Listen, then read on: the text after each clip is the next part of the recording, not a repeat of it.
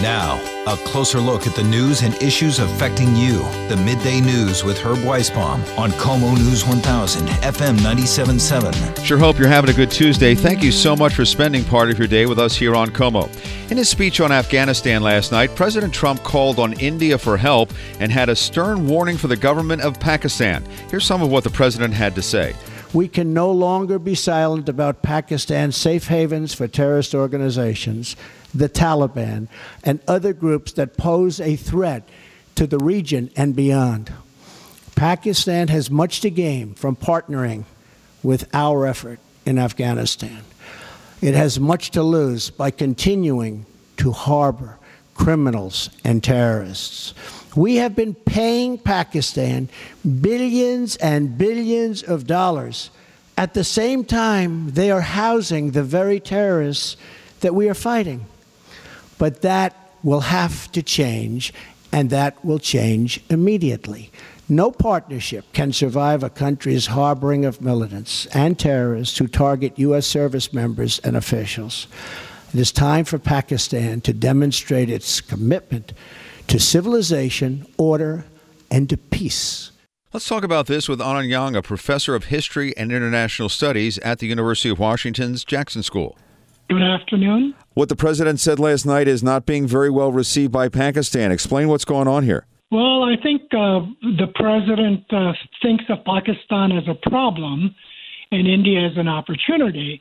And of course, a lot of what Pakistan does in that part of the world has a lot to do with its long-standing conflict with India. Historically, we have seen Pakistan in recent years as a country that aids and abets the terrorists in Afghanistan, correct? That's right. Is there any question about that?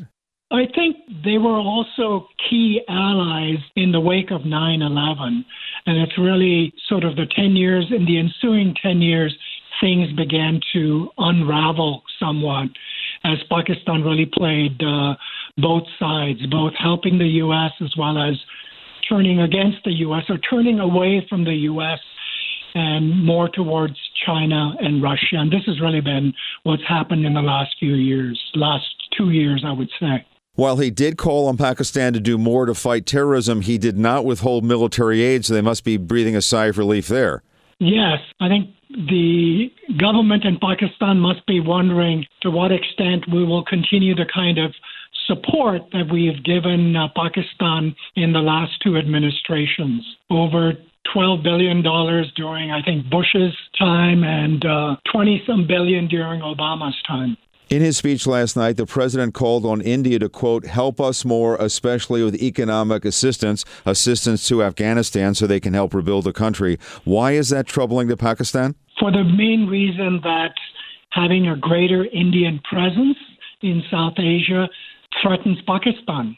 India is already giving Afghanistan, has spent over $2 billion in Afghanistan and is heavily invested in Afghanistan, which Pakistan sees as a threat because to some extent, uh, a problematic Afghanistan uh, preoccupies India there and makes it less troublesome as far as Pakistan is concerned. Any long term problems created by this that are not already there, or is this one of those things where they're upset and it's going to blow over in a couple of days? It could blow over. It really depends on what uh, President Trump really decides to do. One of the difficulties in listening to that speech was there was, of course, this striking rhetoric as far as India and Pakistan is concerned, but there were very few specifics. So, what does it mean if Pakistan is a problem and India is an opportunity? Professor Anand Yang is a professor of international studies at the Jackson School at the University of Washington. Thank you so much for taking time to explain all this to us. Sure. Thank you.